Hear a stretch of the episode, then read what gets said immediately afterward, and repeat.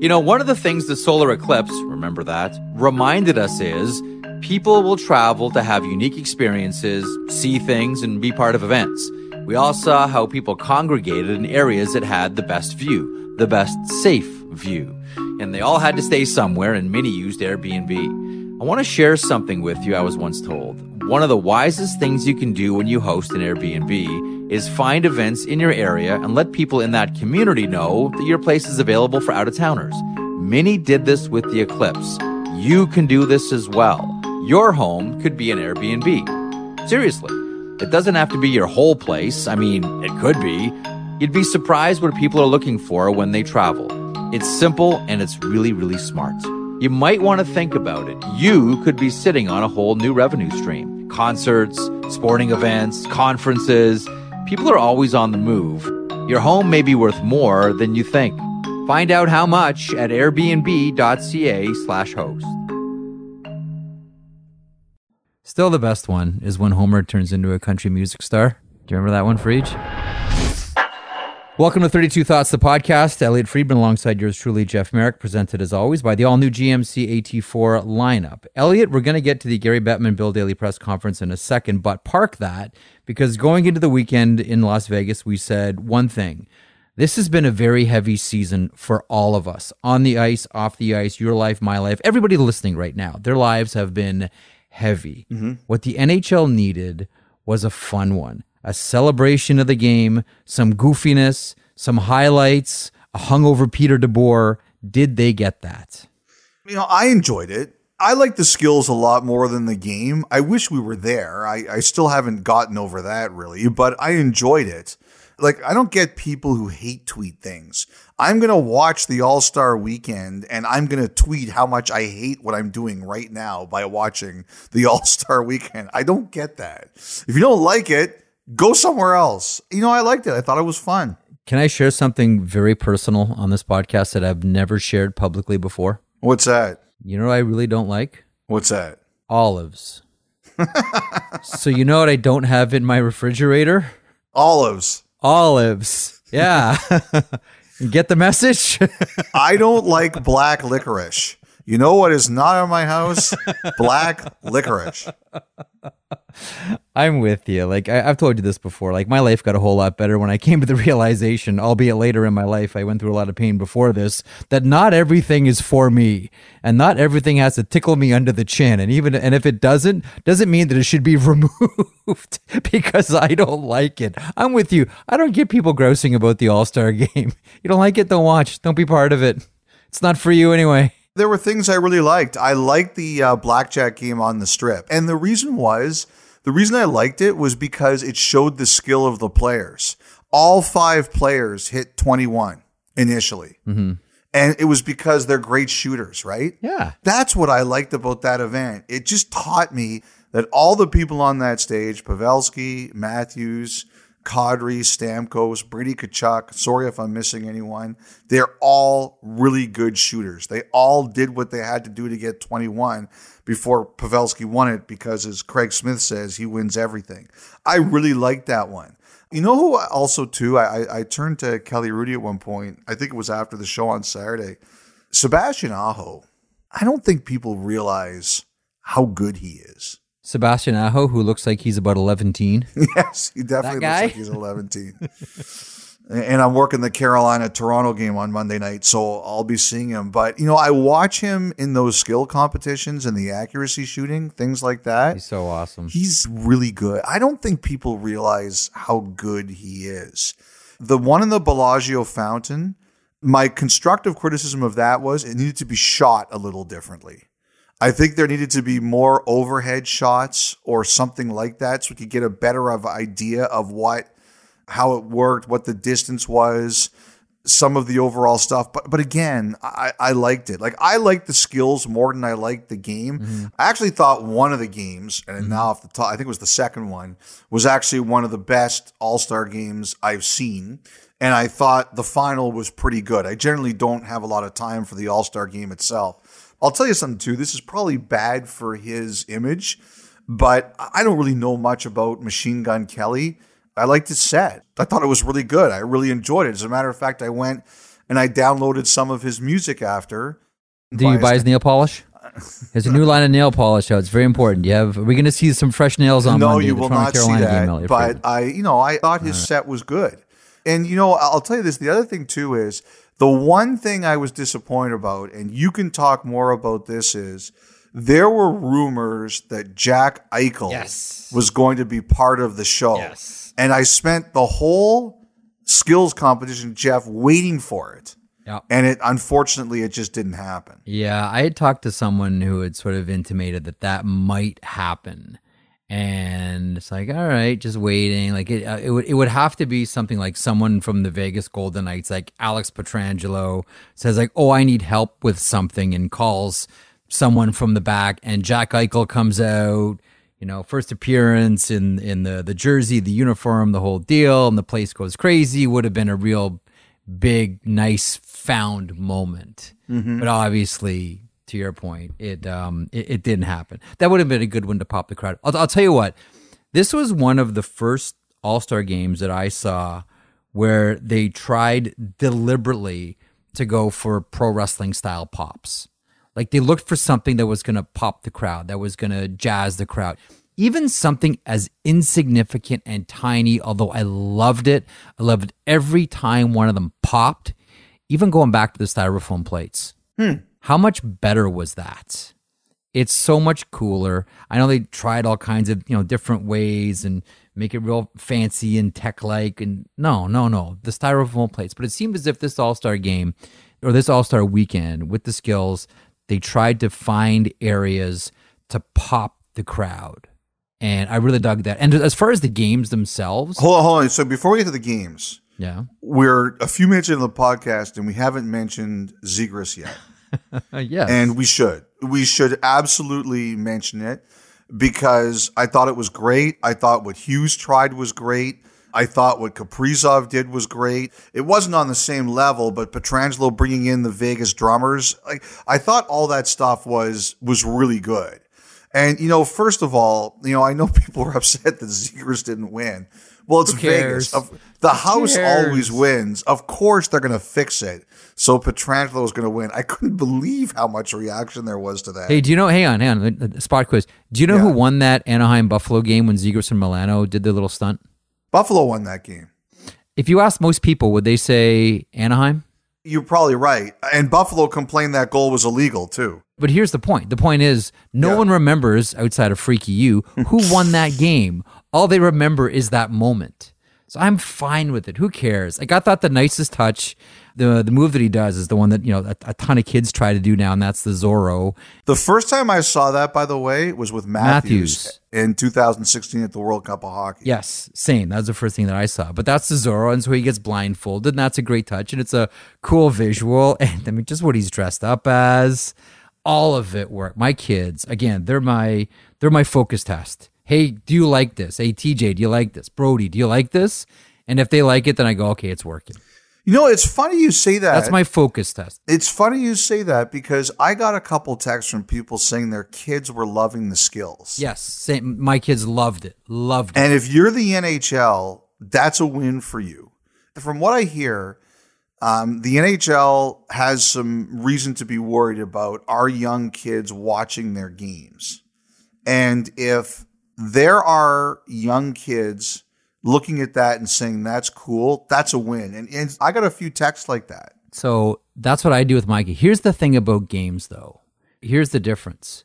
Thankfully, my kids will watch entire games, but a lot of kids will just watch the highlights and the flashy stuff. And, And that's normal and- now, no, I get it. It's normal. Yeah. But you know, the concern about not watching the games is a legitimate one. Because I don't know how many kids watch the games versus they just watch the highlights the next day and think that, and you see it in minor hockey slash youth hockey all the time. Kids that just think that all the highlights they saw are the game. There's a whole lot of you know what the kids will call boring stuff that happens in between the highlights that actually constitute But the not games. the intermissions. They're very exciting. Well, the highlights, specifically the second intermission on Hockey Night on Saturday, is unparalleled. But no, that's my focus. That's like honestly, that is my focus group. Do you guys like this? Yes, we do, Dad. Is this cool? Yeah. Do you want to go try it in the backyard rink? Yes, I do. That's my focus test. And they liked it. So listen, to my further point of it's not all about me, it's not for me. If my kids dig it, then I think I'm with you. The NHL's on the right page and doing it. Another thing about Zegras, the blindfold. What's a Zorro? Also, did you notice that Giroux and I think Matthews joked that they thought he could really see? I have a hard time believing that he couldn't.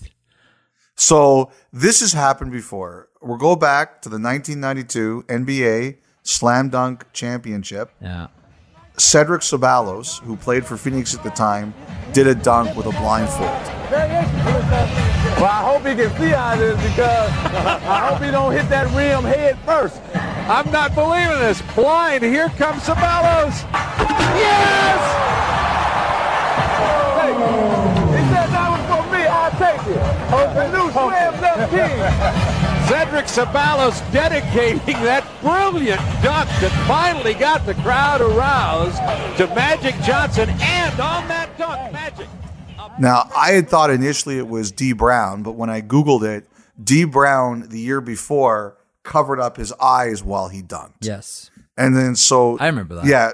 So Ceballos the next year took it one level further. He actually put a blindfold on and he dunked. And I remember the NBA players at the time they were like, he could see. They weren't buying it at all. I wasn't buying it either. And here's why. Here's why, Elliotte. What is the one thing that teams fear? Injuries. Liability. Uh, that's fair. Yeah. You're telling me you're going to blindfold Trevor Zegras and have him skate at the net? Really? This is your idea of a fun trick? Like, I'm sorry. I have a hard time. A, yeah, I have a, I have a hard time believing that he couldn't see. But the thing is, it doesn't matter. Even if he wasn't blindfolded, it's still incredible. I see. I look at it this way. I went to watch Spider Man on Sunday. I took Max to go see Spider Man.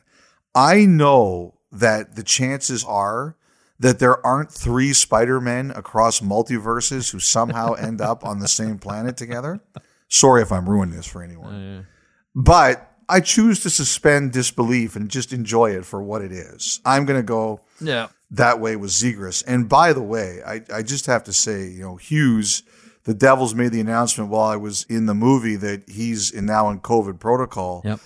I have to say one thing, Jeff. We are probably, I know people aren't going to like to hear this, but we are probably very lucky that players aren't going to the Olympics right now from All Star. Yeah, this weekend would have been a tough one. From can you imagine sending players from Vegas to Beijing? Now, I think the protocols would have been different. Yeah. But all you need is one case and it spreads.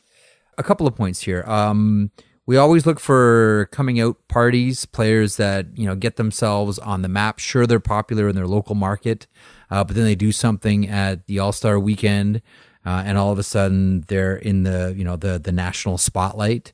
That's got to be Jordan Kyrou, doesn't it? Yes. Like this was a great, great weekend for Jordan Kyrou. For anyone who's been, you know, paying attention, you know, the minute he steps on the ice for St. Louis, they become instantly quicker. Like, do you remember when he first started with the Blues, when they first finally called him up and he got his long stretch? The Blues were a very like, straight line, old school, almost like LA Kings in their Stanley Cup year, light type team. And then Kyrou would step on the ice and he'd be like like Marian Gaborik was with the Kings. Just like who's the one guy who's just got a rocket attached to his back? And now everybody knows. Like I'm happy for Kyrou.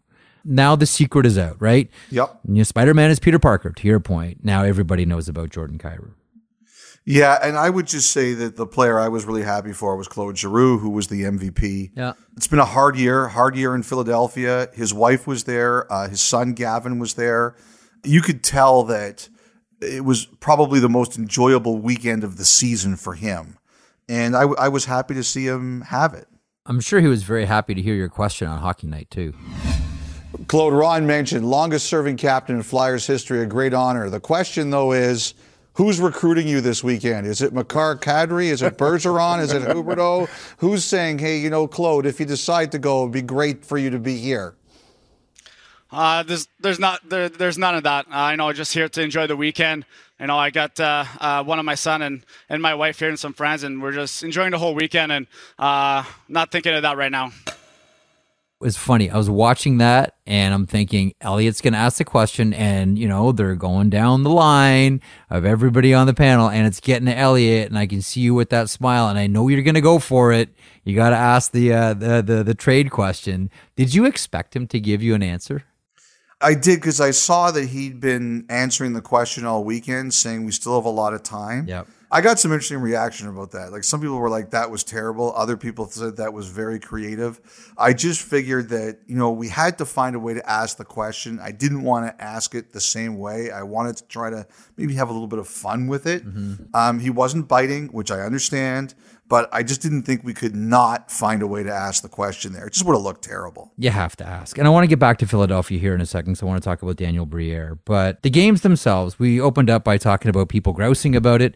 Here's how I look at these games. I'm curious how you do. Everything is about everything in life, really, not even just hockey, is all about managing your expectations, right? If you expect something to be, you know, at the game seven Stanley Cup final level, then man, are you going to be disappointed with what you see at the All Star games. I go into this one, I'm curious what you think about this. I go into the All Star games themselves thinking one thing I want to see the best beer league game I can see. Like, that is the best beer league hockey in the world, period. How do you look at the games? Because that's how I look at them. I think All Star Weekend is supposed to be fun. Do the fans have a good time? Do the sponsors have a good time? No, but just the, the, the games themselves. Like the skill separate, the weekend is like the actual games part. But the thing is, Jeff, like I, I got to tell you, like I almost don't care about the results. I just want people to have a good time. He's our one man, cool in the gang. Elliotte Friedman, uh, celebrate, have a good time. Let's hit a pause, come back and talk a little bit about Daniel Briere and his new role with the Philadelphia Flyers. Uh, want to get into the Arizona Coyotes situation and the Gary Bettman Bill Daly Press Conference.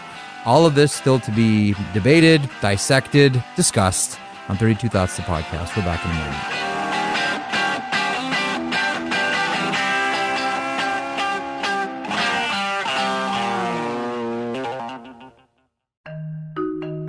You know, one of the things the solar eclipse, remember that, reminded us is people will travel to have unique experiences, see things, and be part of events.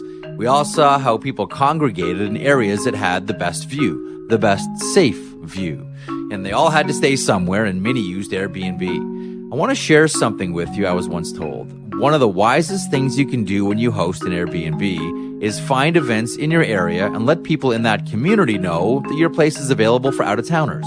Many did this with the eclipse. You can do this as well. Your home could be an Airbnb. Seriously. It doesn't have to be your whole place. I mean, it could be. You'd be surprised what people are looking for when they travel. It's simple and it's really, really smart. You might want to think about it. You could be sitting on a whole new revenue stream. Concerts, sporting events, conferences. People are always on the move. Your home may be worth more than you think. Find out how much at airbnb.ca slash host.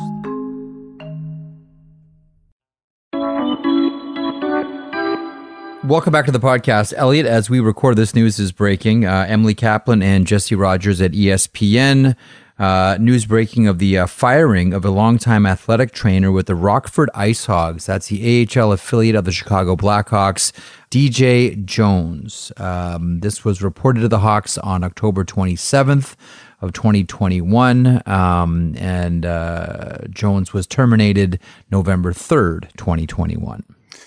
Yeah, Jeff, it's brutal to hear. I mean, there's really nothing else to say. Uh, we talked at length about the Blackhawks and what happened last week. It's you just run out of things to say about it and them. It just seems to get worse and worse. The only thing here on any level that is in any way positive is that apparently the complaint was made the same day that Kyle Beach's interview with Rick Westhead aired. So hopefully the person involved felt emboldened to come forward because of that. And you're happy to hear that. You're happy to hear that someone said, okay, I see what's happened here. And now I can come forward because of what this report did. Other than that, I don't know, Jeff. I mean, it's just all the news with the Blackhawks is bad. There's just nothing else to say about it. It's one bad story after another. It is. And this is a team that, as we've been talking about over the past however many weeks, months, um, has been searching for a new general manager. And what we've seen, interestingly enough, is the Blackhawks essentially report on themselves, Elliotte. We've interviewed Scott Mellanby. We've interviewed Eric Tulsky. We've interviewed Kyle Davidson. We've interviewed Peter Chiarelli. First of all, before we get into some of the names, what do you make of this style of reporting on themselves? I mean, the NFL does it. I don't know. Maybe the Blackhawks are trying to show some transparency. I don't know here. The NFL does it. Maybe that's what they're thinking that we'll just do it like the NFL does. I don't know if this is going to catch on. I think there's another name potentially that's part of this group that's a bit out there. It's Jeff Greenberg, who's the assistant general manager of the Chicago Cubs. I think he's part of their list. Jamie Faulkner, who runs the business empire of the Blackhawks. Her husband is an executive vice president of the Cubs. So there's the connection there. I've heard he may be involved. You know, if you believe they have to go somewhere really different, he'd be different. And you take a look at the group that you've mentioned there, it's an eclectic group. There's no wider spectrum of mm-hmm. people they've interviewed than you know, what they've shown. But again, you know, I, have talked about it in a couple of podcasts already. You know, they, they put Ed Olczyk on their search committee here for the new GM. I think they're going to have to bring him into the organization. You know, people in Chicago tell me that he's very popular there in the organization. The fans really like him. I think you need it. Not the GM, but in kind of hockey slash ambassador role I don't know, Jeff. It's really tough to talk about them in any positive way. Okay, let's go back to Friday then, Elliotte, and the Gary Bettman, Bill Daly press conference in Vegas. Renaud Lavoie, TVA Sport. If I may, uh, Commissioner, go back on the draft in Montreal. I understand you mentioned regarding the draft in uh, Montreal. Uh, can you share with us uh, how long does it take, you know, to say, well, we're going to go in that city, and how many weeks or months do you need to to build a, a, new draft if if possible. It's not something you can do in a couple of weeks if you're going to have fans in attendance. We think the draft is an important event, and we're hopeful that we can conduct it as we plan to in Montreal. Uh, Steve Mayer has been a little preoccupied uh, right now, but that's a discussion we're going to have to have after All Star Weekend internally. My guess is we'd have to go virtual again. I don't think. Oh, oh no, I think we might go somewhere else. Mm-hmm. Chris? Chris Johnston. Well, you know, in, in that regard, just as a general ebb and flow of this, not surprisingly, a number of the Canadian clubs have asked about the possibility of playing their games somewhere else. That's how troublesome and, and devastating it is uh, it for the clubs, and it's not something that anybody wants to do, and it's not something we're, we're actively encouraging, but it's something that if this continues much longer, we, we may have to let them consider when you describe it as devastating, I, I, believe Ottawa has 11 home games in this window where there's they're not allowed to have fans. I mean, do you have any particular concerns about their situation, just losing that many? Well, I mean, the, all the clubs that can't have full capacity are losing lots of money. I don't have I don't have concerns about a club going out of business. You know, it's it's not unlike what we've been through for the last couple of years. You know, completing the 1920 season and then doing the 2021 season costs a lot of money. Okay, it, it is. I, I think, you know, not not that that when you're focusing on an owner's commitment is to his club, but on average, I don't know, we lost fifty million dollars a club, maybe. You know, on some more, some less, and adding this for some clubs on top of it isn't great. Coming away from that presser, it wasn't too hard to come away with the distinct feeling that there's a frustration at Canada that Gary Bettman strongly feels about, you know, things like restriction on attendance and, you know, musing that Canadian teams have asked about playing elsewhere. You reported on uh, the Ottawa Senators, talked about the NHL draft in July, perhaps having to find another location. And in an interesting exchange, Bill Daly said it would probably go virtual, to which the commissioner said, no, we might move it. We might move it to another location.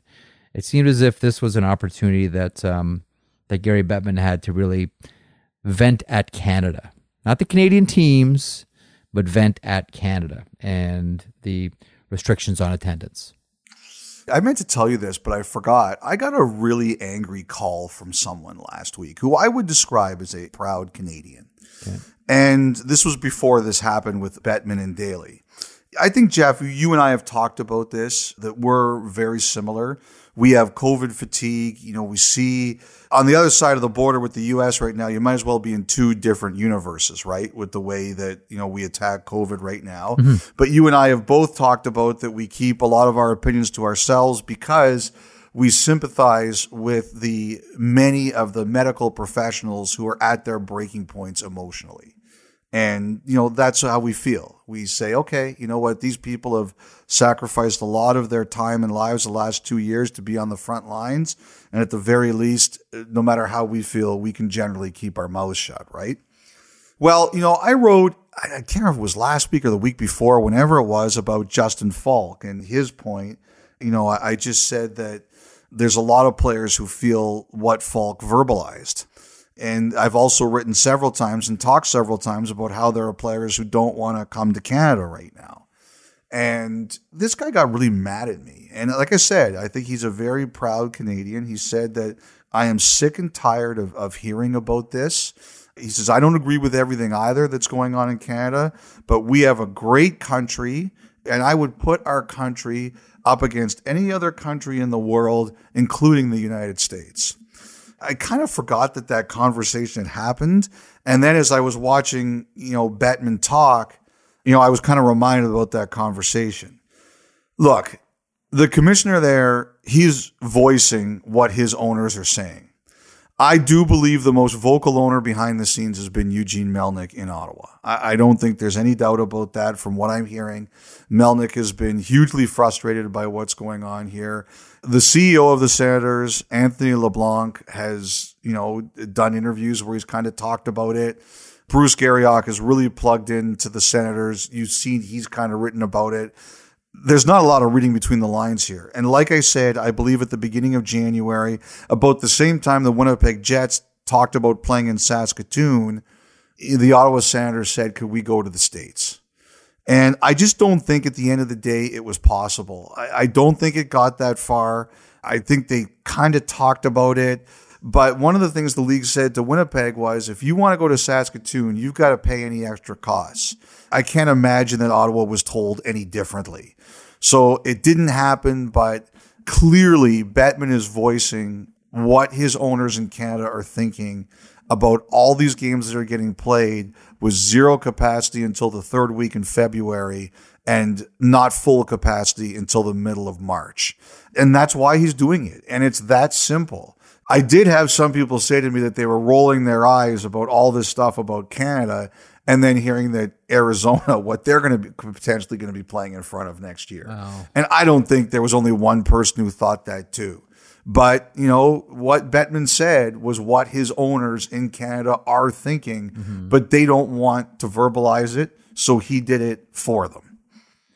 I don't think anybody was surprised at that. What did surprise me, though, Elliotte, was Gary Bettman saying that, you know, despite the fact that, you know, what was the number that you've reported about what each house is worth in both uh, Toronto, Ottawa, and I think Montreal? Is Toronto 4 million? Toronto's 3.5, Montreal is 2.3. And Ottawa is in the neighborhood of, is it 700,000? Ottawa's 650 plus, 655. 655. So, despite the fact that, you know, the NHL is walking away from all this money and the Players Association as well, this is HRR, I'm a little bit surprised that Gary Bettman said that this wouldn't put a real dent into the league's finances and they're still trending around the $5 billion mark. Did that one catch you as much as it did me and some other people? No, because it just all the years I, I've dealt with him, I'm not surprised he would phrase it that way. By the way, you know who's doing blogs now? Who dat? Richard Rodier. Oh, wow. Um, And you know, for those of you who are not familiar with Richard Rodier, you want to go back to the the Nashville experience? well, he he worked with Jim Balsillie Yes, he did. about trying to get a team in Hamilton, and later he worked for the Players Association. He's very smart. Oh yeah. Not everybody gets along with him. The league doesn't like him, and after he left the PA, there were people in the PA who didn't leave on good terms with him and him with them. But do not underestimate his intelligence. He's writing blogs right now about what he sees as the future of the CBA and revenue in the NHL. And I can't personally validate the exact points he's making, but I've had some people tell me that do not underestimate his insight. And my dealings with him, I learned you do not underestimate his insight. His Twitter handle, if you're so inclined, is at NHL player one two three. One more thing, Elliotte, that I want to go over with you from the uh, the Bettman Daly press conference. Oh, and by the way, what did you make of the exchange between Bettman and Daly when they were talking about the draft? And Daly tried to say we'd probably just do it virtual, and the commissioner said, "Nah, we'd move it." I thought that was pretty funny, actually. I know people who would go absolutely crazy Yes, if you did that to them. I know. There are people who love to host the draft. I just think that it's such a huge event. Well, especially now that Montreal could have the number one overall pick, right? All of a sudden, like, okay, whenever you make the decision, March, April, whenever, can you turn it around that quickly? All of the marketing, all of it? And I'm with you. Montreal may have the first overall pick too. I don't know. I understand that the commissioner is upset, and to your point, the owners are upset as well. Yeah. I just don't know if I can I can see that one. To me, it's Montreal or virtual. I think I might be Team Daly on this one. Anyhow, we shall see. One other thing from that press conference I want to go over with you: uh, the Arizona Coyotes and ASU. There were a couple of things that I thought were interesting here. You know, the idea that you know in some of the modeling they did that they would actually come out better than they do now at Gila River. We're not sure there's going to be material difference between their revenues at ASU than where they are at a level at Glendale. Uh, in fact, under one projection that we've done, we think they may do better. Yeah, I, you know, I would like to see that because what that says to me is like, okay, so I heard a rumor that there was a model that they could, but the ticket price was really high. Yeah. So basically, Arizona State put the plan together on the internet. It's a public university. They Yeah. they have to do that. And basically what they said is that the original cost was 115 million. The updated cost is 134.7 million, which indicates the Coyotes and it says in there that the Coyotes are responsible for the increased numbers. So it, it indicates the Coyotes have to pay about 19.7 million. This is for adding a structure um, adjacent to it or above it or wherever and arena upgrades to the cost of 20 million bucks. What we haven't seen yet is the attendance. Like nobody yet to me has pushed back on the 3200 number. Now, I have had some people tell me it could be higher, but people have told me they have seen information that said that that was a potential scenario. I mean, we'll see. You know, we don't know. So this vote's going to be on Thursday. Tempe, the city council probably isn't going to vote on this till April. But basically, what they say is there is they've asked for three years to play there. And they've also said that the arena won't be ready for the Coyotes until December of next year. So you could have an Islander like trip mm-hmm. to start the season. Now, it's been suggested to me that potentially they could start playing there earlier, but that's one of the areas where the Players Association could step in over quality of player amenities. And, and I will say this too, Jeff. I've been talking to a lot of agents about this. And first of all, they hate the economics of it. But secondly, they want to see the Players Association show some teeth on this issue. Like, I don't know what they can do. I, I feel like I'm saying this every week. I don't know what they can do, but the agents and the players want the PA to show some teeth on this. This is going to have to be after they decide who their leader is, however. I think we're going to get some clarity on that. They're having they're supposed to have an in-person agents meeting on April 6th in Toronto. Never mind that. Like while Yeah. while even fear is there, I think they're saying we need to show some teeth on this now. To the idea that they'd have to start on the road, going back to what we were just talking about here, and that Islanders style trip to kick off the season. Bill Daly has talked about, you know, there are certain regulations that you know he has, you know, he's he's sure it can be sort of massaged or changed or postponed, however Bill Daly phrased it, in order to get something like this done. So that's still in their mind, I believe, Elliotte. Even though it says X, they can still do Y. There are some things that in their mind they can have massaged. One of the interesting questions here was what does this do with revenue sharing? And Gary Bettman is quick to point out that There is no impact on revenue sharing because they already get the maximum. So that's not an issue. But to me the question is should they be disqualified from revenue sharing? That's going to come up too. Like I spoke to one person from one team on Friday afternoon. You know, we are talking about okay, what do you think the the commissioner is going to say today? And it, it came around to the issue of Arizona, and he said, "I can't believe that they're going to do this, and we're all going to pay for it. They have to be removed from the revenue sharing pool if this happens." We've talked a lot about how Bettman on this podcast, the stuff he said about Canada was because of what his owners want. You think that they want to pay revenue sharing to Arizona while this is going on? No chance. Yeah. No chance.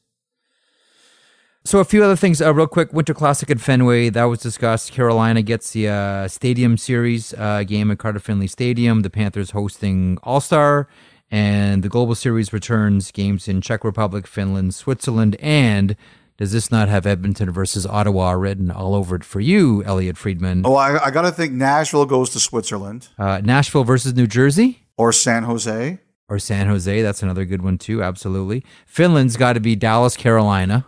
Carolina, Dallas. I think that makes a ton of sense. Absolutely. By the way, I do apologize. I got some direct messages from fans in Czechia saying they prefer to be known as Czechia now and not the Czech Republic. That is my fault. No, but I tweeted it out. I was like, Um, here's the, my problem. I did a grade three school project on Czechoslovakia, and it was still Czechoslovakia at the time. Yeah. So that is forever burnt in my mind. I'm still getting used to Czech Republic. Now I have to change it. So I, when you think Czechoslovakian hockey player, I think of Vladimir Dzurilla. That comes to my mind right away. When I say Czechoslovakia and you think hockey player, is there one that comes to your mind? Peter Stastny. Well, I shouldn't. You know what? Like Stastny. You know, no, but you know what? That's not right because Peter Stastny is Slovak, and he would probably identify as Slovak. So I will say I will go Milan Novy. Really? Yes, I remember him, and he played for the Capitals. And he was good internationally, man. He was fantastic. He was outstanding. See, I just go back. Very good I just go back to the '76 Canada Cup, Well, Dzurilla. and even like stat, like stat. Well, Dzurilla was was great. Well, you picked Dzurilla, so I couldn't. I, I had to do something else. Remember Dusan Pasek? Dusan Pasek, yeah, of course, yeah. He, was, he was a good player. Like they had good players, and you never saw those guys because they played Canada even less than the than the Russians did. Jan Suchy. This is something for the really super old school Czech fans that are listening right now. Jan Suchy. I just want to get that name on the podcast. He was considered the Bobby Orr of European hockey as far as skilled players. Ask any Czech player. I can remember having like super long conversation. Oh man, Bobby Holik and I would talk about Jan Suchy's dad would always tell him about Jan Suchy. I just want to get the name out there when we're talking about great hockey players from the uh, the then Czechoslovakia. Jan Suchy. What a rabbit hole we Jan have just Suchy, baby. Jan Suchy here on the podcast. Uh, one more thing before we wrap things up. Uh, Daniel Briere, assistant to the general manager with the Philadelphia Flyers, and as I understand it, is probably going to be involved in part of the discussions, touching everything the Flyers and Chuck Fletcher do from here on in. True or false? True. First of all, I saw everybody's Dunder Mifflin Dwight Schrute memes, and I did get a good laugh about them on Saturday. Anthony Sanfilippo was the first Yes. person to report it in Philly, and uh, we were expecting this to come. It actually happened sooner than I thought. I thought it might not happen until the end of the season, but it, obviously it comes now, and um, it's going to be interesting there. Philly's going to make some big decisions. You know, Ristolainen, obviously Giroux. By the way, when Giroux said there's still time here, I think that says two things. First of all, I, I think he wanted to tone down the noise around him, which I completely understand. And secondly, you know, because his cap number is so big, 825, mm-hmm. you're probably going to have to wait to do it, right? Mm-hmm. So there you go.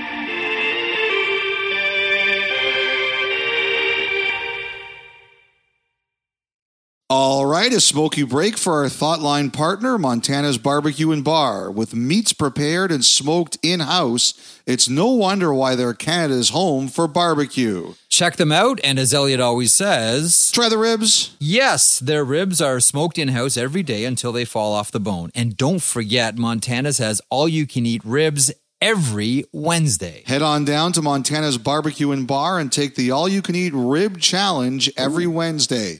Smoking good barbecue only at Montana's. Some conditions apply. Visit montanas.ca for details. You know, one of the things the solar eclipse, remember that, reminded us is people will travel to have unique experiences, see things, and be part of events. We all saw how people congregated in areas that had the best view, the best safe view. And they all had to stay somewhere, and many used Airbnb. I want to share something with you I was once told. One of the wisest things you can do when you host an Airbnb is find events in your area and let people in that community know that your place is available for out of towners. Many did this with the eclipse. You can do this as well. Your home could be an Airbnb. Seriously, it doesn't have to be your whole place. I mean, it could be. You'd be surprised what people are looking for when they travel. It's simple and it's really, really smart. You might want to think about it. You could be sitting on a whole new revenue stream. Concerts, sporting events, conferences. People are always on the move. Your home may be worth more than you think. Find out how much at airbnb.ca slash host.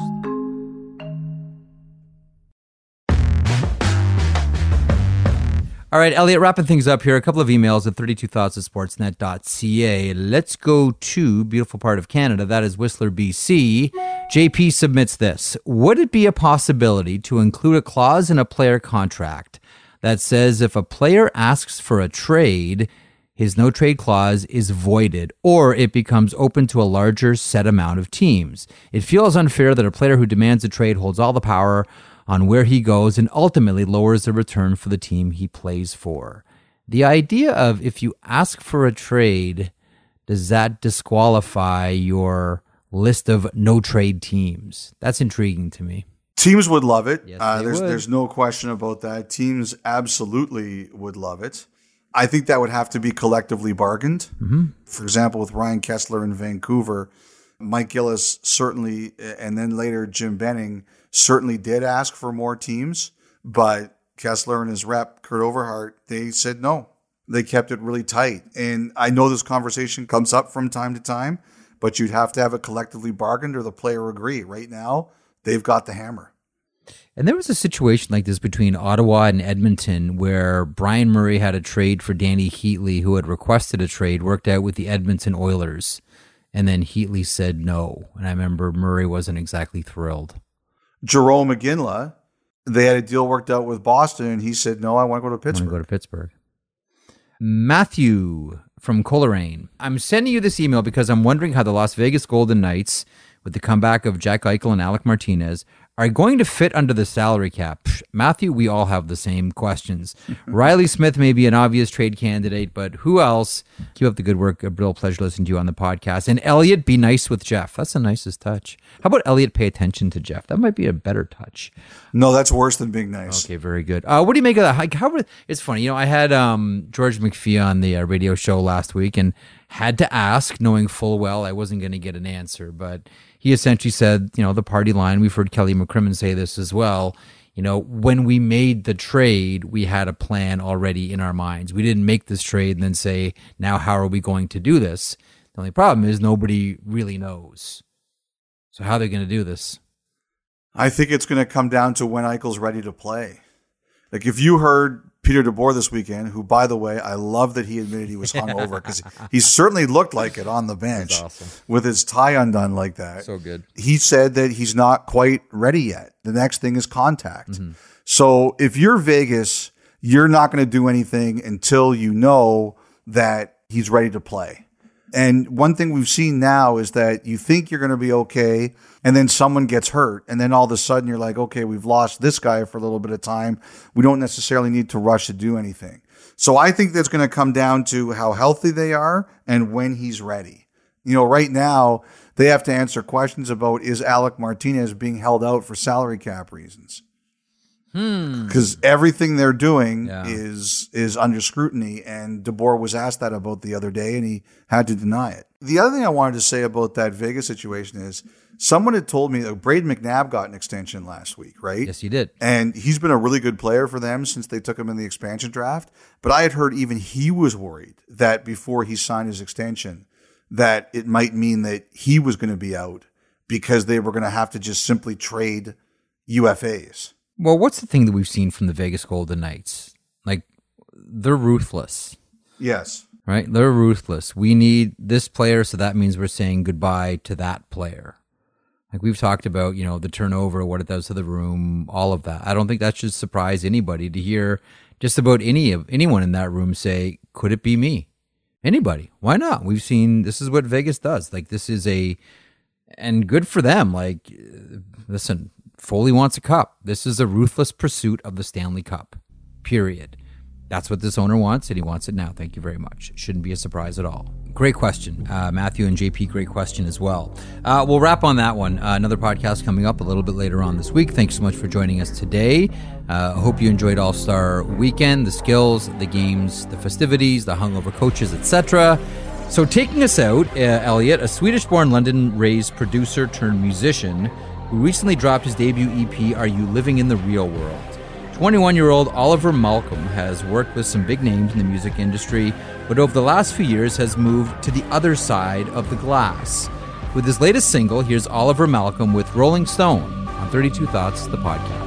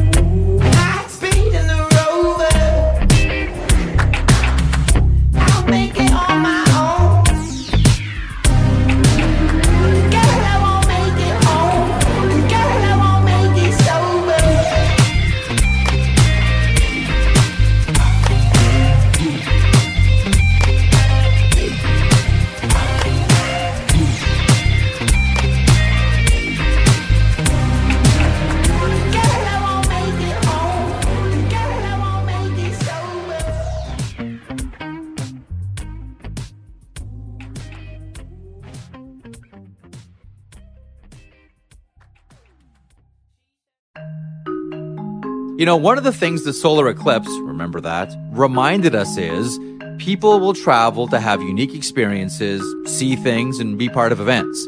We all saw how people congregated in areas that had the best view, the best safe view. And they all had to stay somewhere, and many used Airbnb. I want to share something with you I was once told. One of the wisest things you can do when you host an Airbnb is find events in your area and let people in that community know that your place is available for out of towners. Many did this with the eclipse. You can do this as well. Your home could be an Airbnb. Seriously, it doesn't have to be your whole place. I mean, it could be. You'd be surprised what people are looking for when they travel. It's simple and it's really, really smart. You might want to think about it. You could be sitting on a whole new revenue stream concerts, sporting events, conferences. People are always on the move. Your home may be worth more than you think. Find out how much at airbnb.ca slash host.